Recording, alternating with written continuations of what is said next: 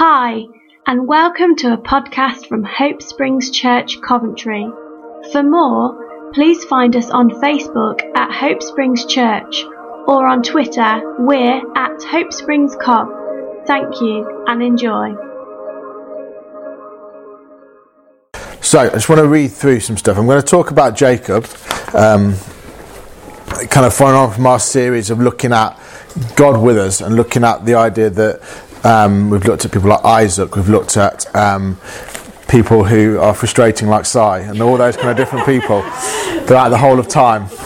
Um, but I want to just read some things just to kind of create a bit of context. You can, if you're good at imagining with your eyes open, then you're amazing. If you're bad at imagining with your eyes open, you need to close your eyes. Um, so can everyone just imagine as I'm reading through this? I want to just read through a number of scriptures, um, and I want you just to allow your imagination to run with what they paint. Okay, so this is Isaiah 7, verse 14. It says, She will give birth to a son, and he will be called Emmanuel, which means God with us. Matthew 1, verse 23 The virgin will conceive and give birth to a son, and they will call him Emmanuel, which means God with us. Joshua 1, verse 9 Have I not commanded you, be strong and courageous? Do not be frightened, do not be dismayed, for the Lord your God is with you wherever you go. Psalm 23, verse 4 Even though I walk through the valley of the shadow of death, I will fear no evil, for you are with me. Your rod and your staff, they comfort me.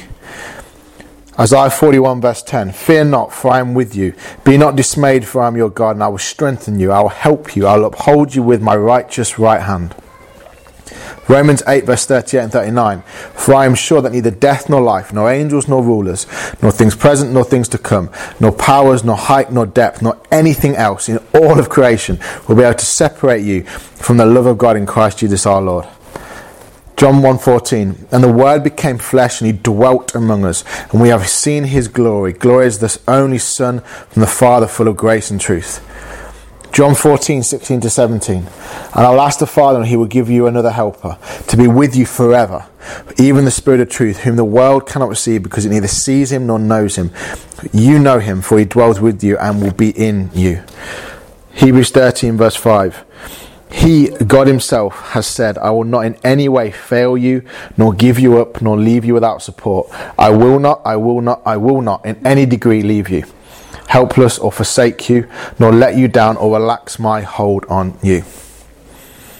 That is nine scriptures. I could have spent the entire morning reading through scriptural reference, scriptural accounts of God being with us. It is undeniably true from the whole account of scriptures that the message God wants to get across to his people throughout all of time, no matter what we look at on the face value of Old Testament accounts of Job or of the Noah and the flood or of the fall, there is no doubt whatsoever that God's message to humanity is, I am with you. That is the reality. And that is the same reality that is present today. It just becomes clearer because God sends Jesus to literally be God with us. When Jesus leaves, that's not God leaving and now suddenly not being with us anymore. He then says, I'm going to send you another helper. I'm going to send you the Holy Spirit to be with you forever, to never leave you nor forsake you. That the message throughout the whole of eternity from heaven is going, I am with you, we are with you, we are with you, we are with you. And right here this morning, in this room, in the wonderful grey and carpeted room, whatever it is, with the beige coloured walls, He is present here this morning with us. And there's so many things that pull our attention away from that reality. Familiarity. Familiarity with these verses. I go, yeah, I know that. I know that that make it be less impactful, or worries about what we're going to do next, or worries about where we've been, or mistakes, or insecurities, or whatever it may be, or pride and arrogance. Well, it could be any whole range of things, but those things distract away from the, the fundamental reality, the undeniable truth that He is saying, I'm with you. Mm-hmm. And we allow things to persuade us otherwise to convince us otherwise, to, to let us say, actually, no, God's not really with me right now because I don't feel His presence. I know God's with me, but He's not really with me right now. And we do these crazy theological gymnastics to try and justify He's not really with me, but He never leaves us or forsakes us. The, the, the last one is my one of my favourites in Hebrews 13, verse 5, from the Amplified Version, just emphasises it so well that God Himself has said, I will not in any way fail you, nor give you up, nor leave you without support. I will not, I will not, I will not in any degree leave you, helpless or forsake you, nor let you down or relax my hold on you. That no matter what the circumstance, no matter what the moment, He is present with us, and He is present with us this morning. I'm not going to try and wow you with new, profound insight. What I'm hoping to do this morning is to remind us of a simple yet forgotten truth that He is with us. He's with us now, and we sometimes become more aware of that on a Sunday morning because we sing songs and we hear someone preach, and it kind of awakens our awareness to the fact. And therefore, what we do then is we create, and it's absolutely right that we meet together, but we create an idea that actually God's more with us on a Sunday than He is throughout the week. And none of us would ever say that verbally, but, but, but, but we feel that on some level. Because the reason we have that sense of awareness is because we build that sense of awareness on a Sunday, and it's right to do so. But actually, it doesn't mean that we can't build that same sense of awareness throughout the week. And that when we come together the next Sunday, we have an even heightened sense of awareness that God is with us. And then we build on that as opposed to going Sunday is the peak and then it dips a bit down from there. Then Sunday is the peak and it dips a bit down. How about we went from here to here to here? And that a sense of presence with us, that He, he is with us all the time. That we, we, we, we've looked at over the last sort of number of weeks looked at people like Abraham, looked at the different lives of these guys, and you get this message that just goes through the whole thing that whether so Adam and Eve and the fall, that, God's, it, it, just baffles me that, that I accepted the reality that, that, that somehow the decision of man, for Adam and Eve to make a decision to eat from an apple, somehow changed God's opinion of them. How, how, how supremely arrogant do we have to be that we believe that the one who is known as love can be affected in his view of us by our action. The, but somehow again we accept that. Because if I preached this morning that Adam and Eve fell and God turned his back on them and pushed them out of the garden and didn't want anything to do with humanity again after that until Jesus died on a cross and then he was okay with humanity again, we'd accept that. We'd go, oh, yeah, yeah, yeah, okay, that makes sense. Nothing could be further from the truth. Mm-hmm. That, that, Adam and Eve fell, absolutely that. Adam and Eve made a mistake completely and, there, and there, there were consequences to that. But the consequence was not God going, I can't have anything to do with you until you Jesus comes. And there's so much evidence in, in the Old Testament alone that kind of suggests that that wasn't true. But somehow we've allowed ourselves to be blind to the fact that that choice of Adam and Eve did not affect God's view of humanity. Didn't change the view. Because God's first response, and we can play wonderful kind of people that are incredibly more intelligent than I am. But the fundamental thing is as soon as Adam and Eve fell, the first thing God said, not the first thing Adam said or Eve said, the first thing God said was, Where are you? Now, we can pretend that means lots of different things, but fundamentally, if I came home and I get into my house when I get back now and I'm like, Zach, Levi, where are you? That's not me looking for to tell them off or me saying, What state are you in right now? That's me literally going, Where are you? Why? Because I want to come to where you are. Mm. I.e., I want to be with you. Now, they might think, we've made a mistake, therefore daddy wants to tell us off. Or we've made a mistake, that, that was what Adam and Eve thought. That isn't what God thought. Mm-hmm. Because, because we have taken Adam and Eve's perception of the situation and made it God's. We've gone, Adam and Eve felt God wanted to punish them and felt God wanted to tell them off, felt God wanted to do something with them, and we've gone, that must be what God thinks. But God's only response in that moment is, Where are you?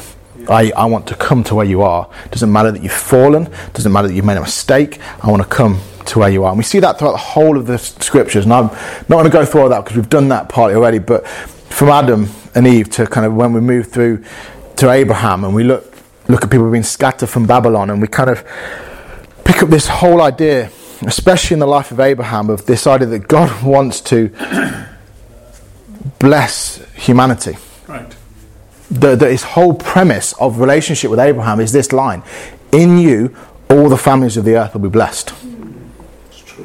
The, the God's intention, but again, we make this crazy thought that actually God's have to do with humanity. He has to wait until Jesus comes. Because Jesus is one that appeases this Father God. Actually, that's, it doesn't even follow that. God is communicating with humanity where He can. And he said to Abraham, Look, I'm, i want to, with, through you, because you're responding to me, I want through you to bless the whole of humanity. Did every single part of it. I want to bless them through you. And that same message comes up again and again and again. And we follow this whole thing through that even though the, this family, this humanity keep messing up and keep doing things wrong. And Abraham lies about the fact he's got a wife and he, he, he makes stuff up and he, he makes wrong choices. Yet God's message is still, I want to bless humanity through you.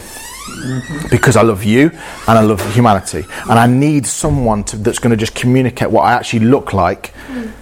And I want to do that through you, Abraham. And when you make a mistake, even when you lie, even when you go down the wrong path, I want to still do it through you.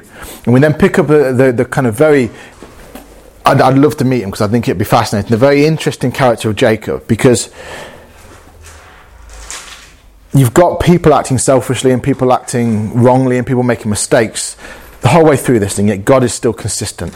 I want to bless humanity. I want to want to be there with you. And we pick up Jacob, and Jacob, I'm not going to go too much into detail this, but Jacob is a deceiver. He, he deceives his father and, and, steals a birthright. This doesn't introduce you to somebody that is kind of like your kind of prime candidate number one to be that kind of the kind of spiritual leader of the generation. He, he, he is a deceiver. He makes mistakes. But again, what we do is we look at it and we go, but God used him.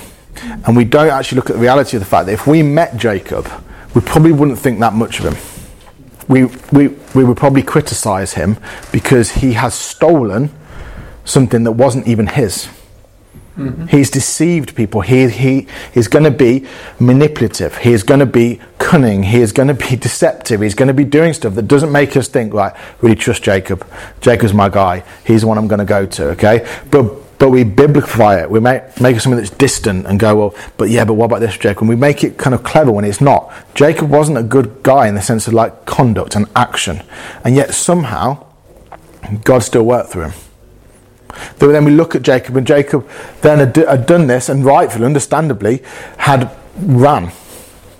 Because he was aware that actually I've, I've stolen this thing, and the person I've stolen it from is not best pleased about that. I need to get out of there. So Jacob is running and, he, and he's creating family tension and, he, and he's creating issues. He then takes four wives when anybody wants one. Now, whatever we look at, go, well, it's cultural at the time to have four wives. That might be the case, but there's no point in any point in history where it's clever to have four wives and love one and not the other three. That's not smart, no matter what time you're in. Okay, right? If you don't have four wives, that's the cultural norm to do. Then you make sure all four no, you want all four, okay? Even if it's weird, okay? Jacob's not even that, that clever. He's like, I've got four, but I like one. and I make it abundantly clear that I want one, okay? And he, he is not this kind of like savvy, clever kind of thing. He, he is after what he wants. I want the birthright. I want that wife. I want this. I want that. He, he's driven by that. We're not talking about someone who's incredibly noble. Now, I'm not trying to knock Jacob. He had lots of redeeming qualities, what I'm trying to paint the picture of is that his character and his conduct did not stop God from going, I'm going to come through you. Mm-hmm. I'm going to work with you. Yeah. It didn't stop that. The interesting thing, we'll pick up this afterwards. He was obviously tripped by Laban and eventually got his wife favoured one and not the other three. I think I find it fascinating that then we're going to look at it in a moment. He encounters God, he wrestles with God, it changes him, he, he, he, has a different name, he walks with a limp, all that kind of stuff. And we talk about that. It's this profound change in Jacob. And there's no doubt about that. There's no doubt about that at all. But what makes it really interesting to me is he had sons.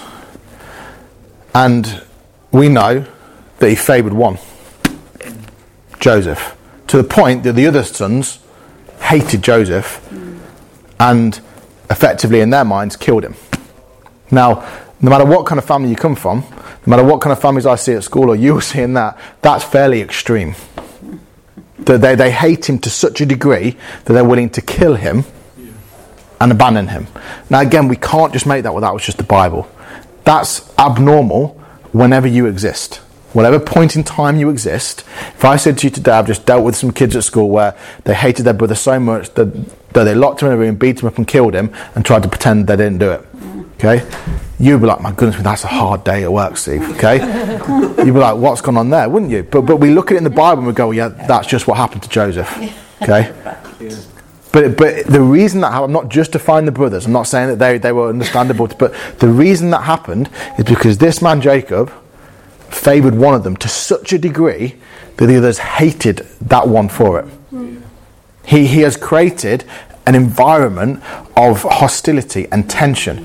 And the ironic thing is, hasn't learned. Yeah. Hasn't learned. But it, in between, you can almost like excuse him and go, okay, he deceived his brother. He, he created tensions with his mum and his dad. He then ran from his brother. He then created tensions in the next family because he had four wives, wanted one of them, and created ten, tension with their, with their father. He then encounters God. He then he, he, he has his name changed. He, he has a limp and he walks differently for the rest of his life. And we make it super spiritual that when we encounter God, we're changed and we're never the same again. And I'm not knocking that. That's absolutely true. He still, he still did the same thing after that. He still favoured one of his family and created family tension after that point. Now, he made huge things and he did amazing things. I'm not saying that's not true, but again, I'm trying to point out the fact that God wasn't affected by that. Because mm-hmm. how often do we hear, oh, before I got became a Christian, I was a terrible person. Did drugs, took alcohol, did all this kind of terrible stuff. I met Jesus and I've never t- touched that stuff again. And it and it, it almost creates this idea that actually pre that, that's okay. Post that, you want God to work with you, you've got to be perfect. And again, we don't verbalize that, but on some level, we kind of sort of believe that. Mm. That I'm okay, like making all these mistakes before as a Christian, or before I had this amazing encounter with God, or before I've been a Christian for 30 years, but I encountered God in my life was never this, the same again. And that's all true, but we still have issues. We still work through stuff, and that stuff doesn't faze God. Mm-hmm. It didn't faze God. God didn't go, Jacob, I've just encountered you. I've done this stuff. I've knocked your hip. You walk with him. I've changed your name. I've done all this amazing stuff. It shouldn't now be you making the same mistakes again. God doesn't even doesn't even bat an eyelid at it. He works with Joseph, the one that Jacob favoured. And yet somehow in, in it all, God's like, that, that's not moving me because I see beyond the mistakes. Is he going, come on, Jacob, make the mistakes? Of course he's not. But he's saying, look, you've made the mistakes, I'll still work with you. And that that's the kind of thing I want us to pick up that God is with us. And, and we need to allow that sense of awareness and that that sense of, okay, you're with me, to increase more. Because it starts to just, more than anything we can do that's self help or anything we can do that's even positive, that starts to untangle and free this stuff. And I think it starts to change that stuff. So we just want to go to Genesis 28. I'm going to read a couple of verses.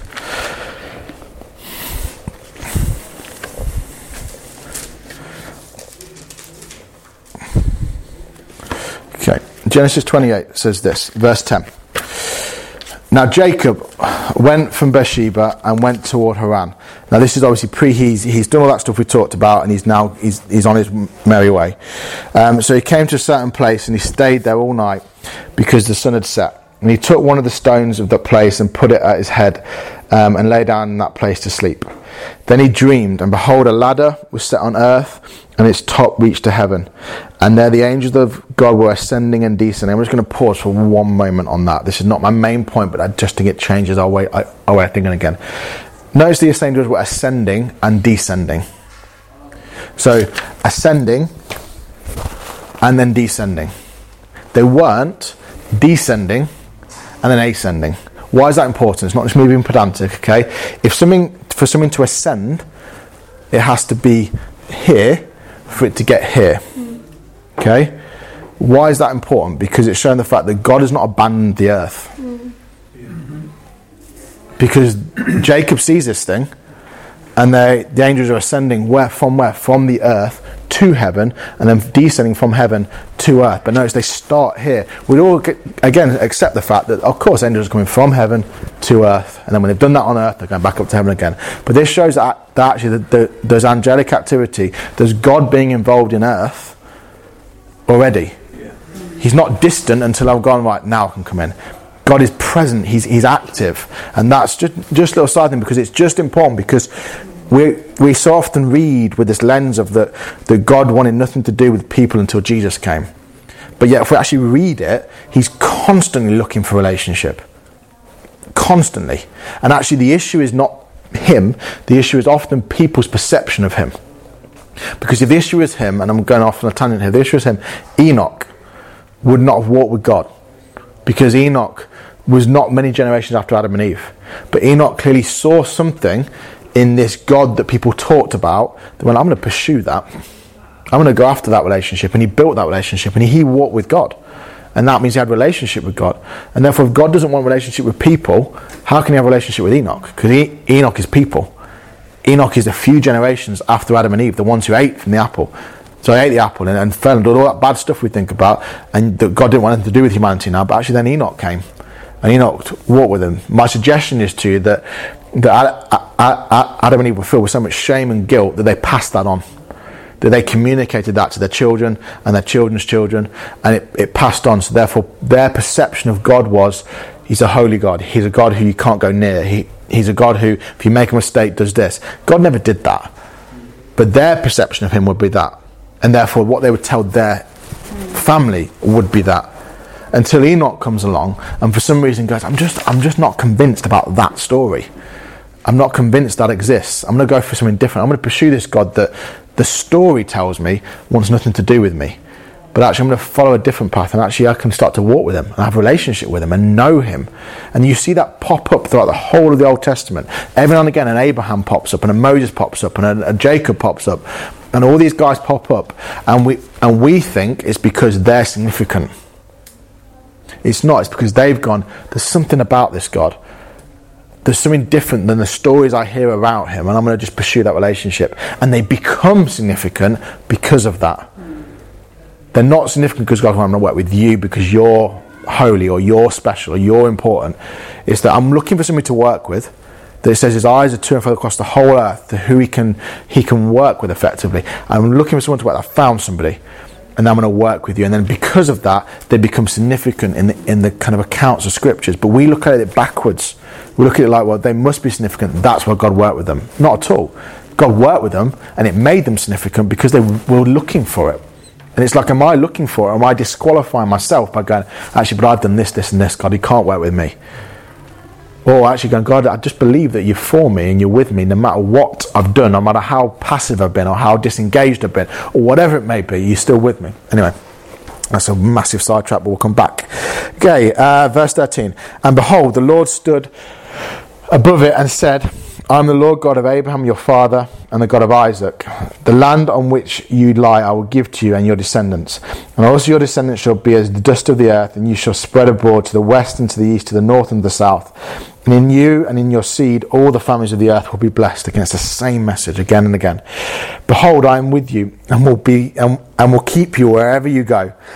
and I will bring you back to this land, for I will not leave you until I have done what I have spoken to you, that God had promised again. Then Jacob awoke from his sleep and said, Surely the Lord is in this place, and I did not know it. And he was afraid and said, How awesome is this place! This is none other than the house of God. This is the gate of heaven. Now, there's lots we could follow on that line. The idea that Jesus calls himself that later on, the idea that he then passes that on to us as the, that point of contact for earth, and we will finish with that. But this is what I want us to catch from that. That there's two ways of reading this. The, the main way is the way it reads there is this idea that physically, locationally, ge- ge- geographically, that Jacob encounters God in a place and he says, This is the house of God, this is the gate of heaven, this point here. Uh, God is in this physical location, this kind of like bit of carpet just here. God is in this place, and I didn't know it. The other interesting way you could look at it is that God is think, think of all the baggage that Jacob brought with him, all the deception, all the betrayal, all the, the, the family stuff, all the kind of all that stuff working in him. He's on the run. He's not in a good place emotionally, okay, and he's in a physical place. But also the fact that God is in that place, in that place of emotional turmoil, in that place of family tension, in that place of just the, the regular run of the mill crap that goes on day after day. God is in that place. Okay, not just a physical. I'm not debating that it's talking about physical place. It is, but I also think there's an importance that God is in the, that place physically with a man who's not in a good place. in himself and how he's conducted himself. And yet, God, for some reason, is in that place. Jacob's not who you'd pick out. You wouldn't go, go with Jacob. He's in a good place right now. God can definitely work through him. You go, well, not maybe not Jacob. I'm not sure we can trust Jacob.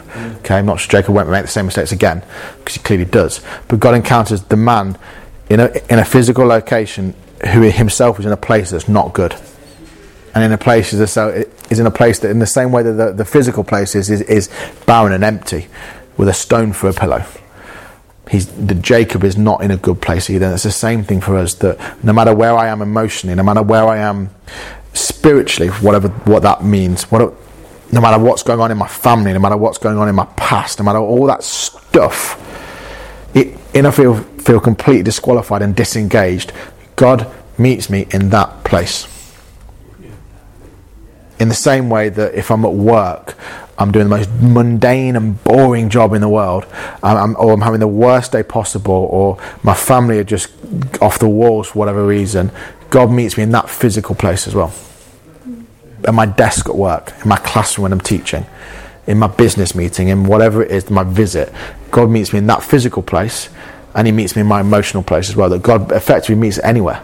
And the key is not, and we flip this the other way then the key, I'm not putting this emphasis on, but the key is not him. He's constantly going, I want to encounter you. I want to meet you. I want to engage with you day after day. The key is, are we allowing ourselves for that to happen? Am I willing to look past all my mistakes and all my stuff and go, actually, God, you're bigger than all that stuff? And actually, God, you love me and you want to encounter me. I'm going to be open to that. But secondly, am I willing to give attention to it? Because there's one thing to know this side of it. Yeah, God loves me, He wants to encounter me. But then, secondly, am I willing to give my attention? Because Jacob said that God is in this place, and I didn't know it. That how often do I go through my day and go, God, I know you're here. If anyone stopped me and said, Is God here with you? And I'll be absolutely, 100%. But have I known it? Have I experienced it? Have I stopped for a moment and gone, God, you're here? And I'm going to give you a minute. I'm going to give you an hour. I'm going to give you 30 minutes. I'm just going to be here. Not my phone, not my TV, not even my books or whatever it may be. I'm going to just want to be here with you right now and give my attention to you right now. Because it's interesting, when we follow this story through, we jump a few generations now. But I'm going to pick up Moses, and I want to just um, pick up something really significant um, with him. So if we just go to, I've completely written down the wrong reference. Just hope this is the right one. Exodus 3. I think it is. If you look at my notes right now, I would making no sense at all. I've just done what I did with the dates. I've written down Genesis 3, which is not where Moses exists. So, um, Okay.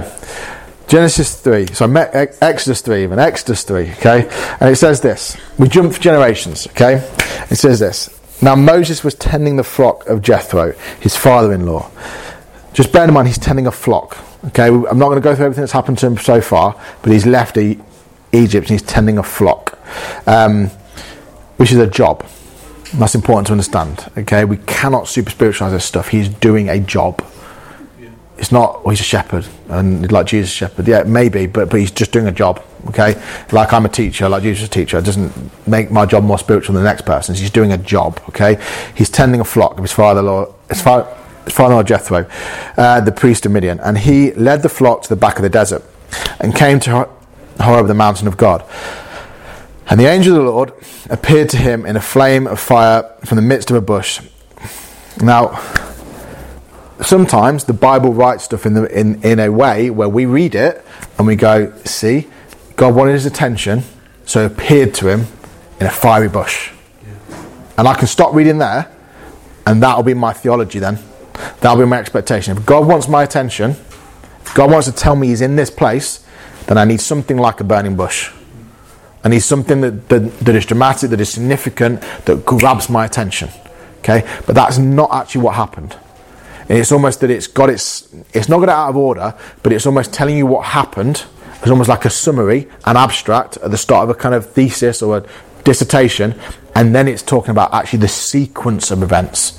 So saying, look, you're about to read a sequence of events about an angel appearing to, Joseph, to Moses. That's basically what it's saying. Now here's the sequence of events. And then he says this, and this is this. So he looked, and behold, the, bu- the bush was burning with fire, but, but the bush was not consumed.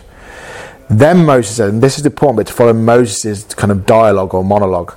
Okay, then Moses said, I will now turn aside and see this great sight, why the bush does not burn. Not. I will now turn aside and listen to the voice. Because the voice hasn't spoken yet.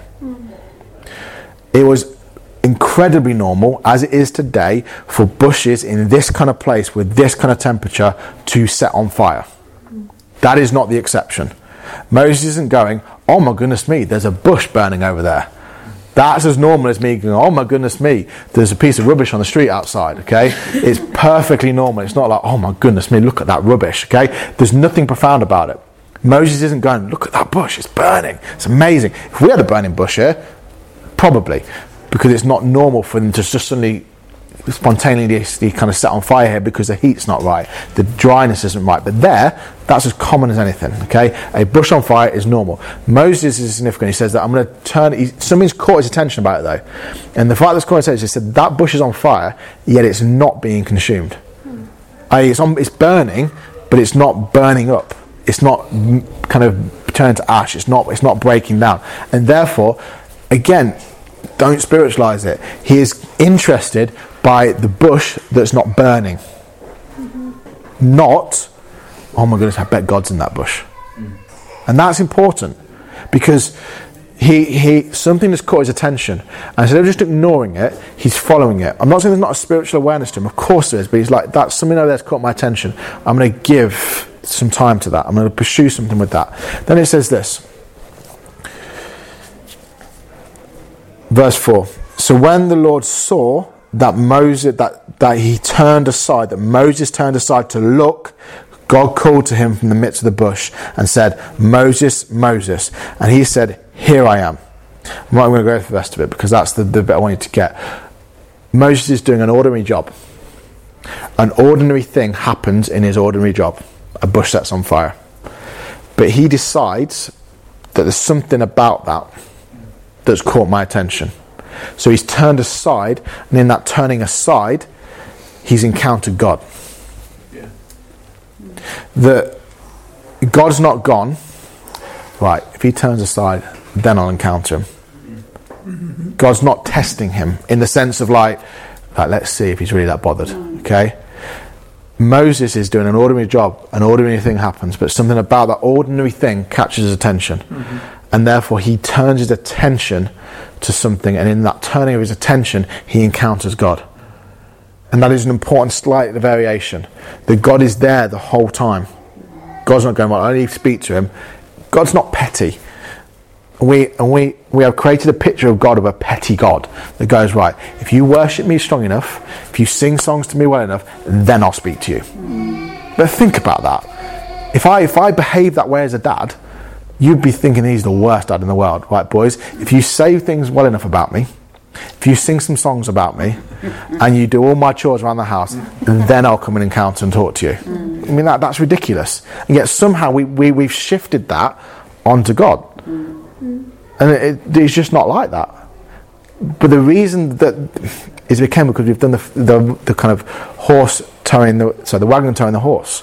Because the idea is that the reason I encounter God when I worship, the reason I encounter God when I am reading my Bible, the reason I encounter God when I'm praying and singing is because I'm turning my attention to Him. Mm-hmm. Not because those actions in themselves mean that He now feels okay. Now I can speak to you, mm-hmm. but because He's always been there and therefore, I, he, but in that moment, I'm turning my attention to him. I'm going, God, I just want to focus in on you now. I want to just spend some time with you right now. I want to be with you right now. In the same way, Moses turned his attention to this bush, and by doing that, his awareness of God being there is opened up. And God's been able to speak, and God's been able to, to break through and communicate to him.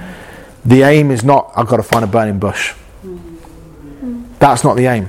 The aim is, God, I've got to turn my attention to you. In my ordinary job, in my ordinary day, seeing an ordinary thing, I want to just turn my attention to you in that moment. That there is nothing significant at all about a bush on fire and Moses leading a flock of sheep. It's as normal as me teaching a classroom of kids and having a kid forget his pen. It's as regular as that. There is nothing profound about that. If someone said to me, What was the most interesting thing in your day? And I said, Someone forgot their pen. That's a boring day. that is the most dull day in the world, okay? But that's it. Him seeing a burning bush is like, okay, there's a burning bush. Okay, kid's forgot a pen. It's an ordinary job and an ordinary day. But in that moment, he's gone, no, there's something, that there's just something. I want to just turn my attention. And in turning his attention, he encounters God. The same thing for us. That in my boring classroom, everyday classroom, in my ordinary lesson, can I, in that space, go, God, I'm just going to turn my attention to you and know that you're with me in this classroom right now. I'm not waiting for a burning bush to appear in my classroom or an audible voice from God to kind of speak into the room and everybody go, What was that? But I'm going to turn my attention to you in my ordinary day, mm-hmm. doing my ordinary stuff, and go, God, you're with me in this environment. And the amazing thing is this, and this is where I want to lead us to, that as we do that, that it's it's not about twisting God's arm to give us attention. It's about God, you're here with me. I have your attention. Do you have mine? That's the key. That God God's attention is on us, one of a better expression. God is focused in on us. I remember sometimes I would sit at home with the boys and I would watch them do stuff it's fun. I'm just they're, they're, they're, doing whatever they're doing. Again, ordinary stuff, playing on FIFA, doing some drawing. I'll just watch them, and it's a beautiful moment. You just get to watch them do something, and they have no idea I'm watching them until they turn their attention. Yeah. They're not fighting for my attention at all. I'm watching them, and I'm watching them do something. I'm watching them do something as normal as possible, and I just enjoy watching them doing that. And then they turn, and then we have an interaction, an encounter what it probably too grand a statement, but you know what I mean. We we engage if that makes sense, but they're not fighting for it. They have it, yeah. but they turn and, and they then they give me theirs, mm-hmm. and then we talk and then we dialogue, and it's that that kind of thing with our Father in heaven. It's not any different. It's the same thing. He's he's engaged with us. Are we engaged backwards, or have we got into the familiar routine of stuff? Of going, yeah, God, God's with me, but not really experiencing that, not really knowing that in the sense of like that's changing the way I live and function and do life because He's with me. That if I become increasingly aware of that, then I go into situations in a completely different mindset because mm-hmm. God's with me in the same way Moses did. I just love Moses saying, let's think about it. God said to Moses, follows on a little bit further down. God said to Moses, I'm going to send an angel before you and he is basically going to deal with every single problem and, and, and issue you face in leading the people out of Egypt. He's going to deal with all of it. Now imagine that. Imagine God spoke to you and said, Look, I'm going to send an angel before you, and every single thing you've dreamed, dreamed of doing, every single plan you've had about your future, He's going to sort everything out so it all happens. I would challenge any of you to go, Nah, don't want that. Okay, I, I probably wouldn't. Okay, let's be honest. All right. If someone said, "Right, Goes, all those things you've dreamed about, Steve, all of them are going to happen. I'm going to send an angel to, to sort it all out for you. I'll be like, okay, that's awesome. Let's do that. Okay. But listen to what Moses said. I'm not going unless you come with me. Because Moses had got to a point of going, I don't want to do this life, no matter how successful it looks, unless you're with me. Now we know God's with him, so what's he really saying? I'm not, not going to do it unless I have a constant engagement and relationship with you. Mm-hmm. That's what I want. Mm. Not just success, not just whatever it looks like, it's grand and it's wonderful. Nothing, not knocking any of that stuff. That's important. But I'm not going to do it unless I know I'm walking with you in it. Mm. And that's wonderful. But that happened because he turned his attention. And amazing things changed and happened as he walked with God as God walked with him. And they, they, they, did this relationship together. And that's what kind of starts to change. That, that am I turning aside to him in ordinary moments? Am I acknowledging he's here and taking a moment just to breathe and go, God, you know, you're here. My phone is not here right now. My TV is not here right now. My goodness knows what else engaging my attention is not here right now. But you are. You are here right now. You're, you, are, you are present with me. The, the what is it that's grabbing my attention and stopping me from turning aside? That there's a burning bush over there that's ordering that's normal, but perhaps this thing is a bit more interesting. And therefore I've turned away from engaging with my father and turned towards this thing that's nice, not wrong, not bad, but actually is it is that grabbing my attention more than time and time my father is? That what is it is it is it that actually I've sensed that God's in that bush. I've sensed that God's in that ordinary moment over there, but actually am I disqualifying myself because, like Jacob, I've deceived people. I've got family issues. I've got all kinds of crazy stuff going on in me right now. I'm emotionally all over the place. I've had a bad history. I've done whatever it is. Am I, am I disqualifying myself from approaching that? Because I know for some of us in this room, we will have a complete confidence that actually, if I turn my attention to you, God, I know you're there. But the other side of us is going, I don't want to do that because I don't feel good enough. I don't feel qualified enough to do that. And the whole time he's going, doesn't make a jot of difference. The whole history of the Bible shows us that he does not care one iota how much we screw up or mess up as long as we're his. Mm-hmm.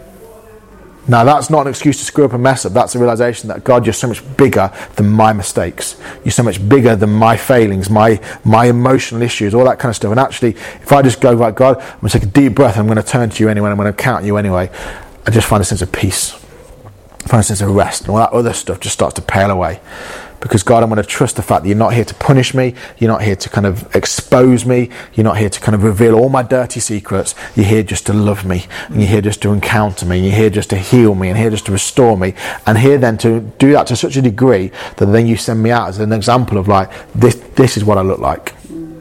And that's the beautiful thing because Jesus picked up this same thing about Jacob and the ladder. And he says in, in I think it's Matthew, he says, to, I think against Nathaniel, it said, Look, you're going to see angels ascending and descending on the Son of Man. Why is he saying that? He's saying, Look, that you're going to see heaven come to earth through this, this man. That, that God is in this place, i.e., the, the body of a man. Not just because he's the Son of God, but because he's a man who's in relationship with God. And therefore, that same thing's for us. The, the, the, more I become aware of the fact He's with me, the more that where I go, it seems like heaven comes to earth where I go. Mm-hmm. Is that because I'm special? Not in the sense of more so than anyone else. It's because I've gone, God, you're with me. And because you're with me, that means heaven starts to leak out, mm-hmm. starts to affect the environment I'm in. And the, the challenge we have, I believe, in our, in our culture in general, is then not to inappropriately raise those individuals up to such a degree that that becomes an exception, not the law, not the norm, because it shouldn't be the exception. Abraham is not the exception. Moses is not the exception. Jacob's not the exception. Joseph, um, whoever Jesus isn't even the exception. As strange as that sounds, they Jesus set an example to be followed that we become the same in the way that we move and operate and things. And that starts with the fact that we become aware, turn aside to that ordinary moment in an ordinary day and go, God, you're here in that moment. Turn away from all those doubts and naggings that go, you're not good enough, and go, God, I'm not bothered whether I'm good enough or not. You love me anyway. Mm-hmm. Yeah. You want this from me anyway. And I want to do that to such a degree that then earth starts to be shaped through heaven, mm. coming to it through me and changing that environment. Mm-hmm. So, Holy Spirit, I ask that this week, as Luke sang earlier, you would disrupt and you would interrupt our regular scheduled planning and you would help us in those ordinary moments, in those ordinary days, with that ordinary thing happening, just to turn our attention away and go, God, thank you, you're in this place. Thank you, you're here with me right now. You don't ever leave me or forsake me. That you would help us to meditate and think on those things that we would become increasingly aware God, you're with me. You're here right now. You're for me. And the, the, the, the, the, the truth would come, as it was with Joseph, who had nothing, who was sold into slavery, who was probably had no clothes on his back and probably had no food in his stomach and was just beaten and had literally nothing. And yet your description of him was he was successful because you were with him. That no matter where we find ourselves, because you are with us, that's what means we're successful. That's what means heaven comes to earth. That's what means peace and hope and security. Amen. Amen.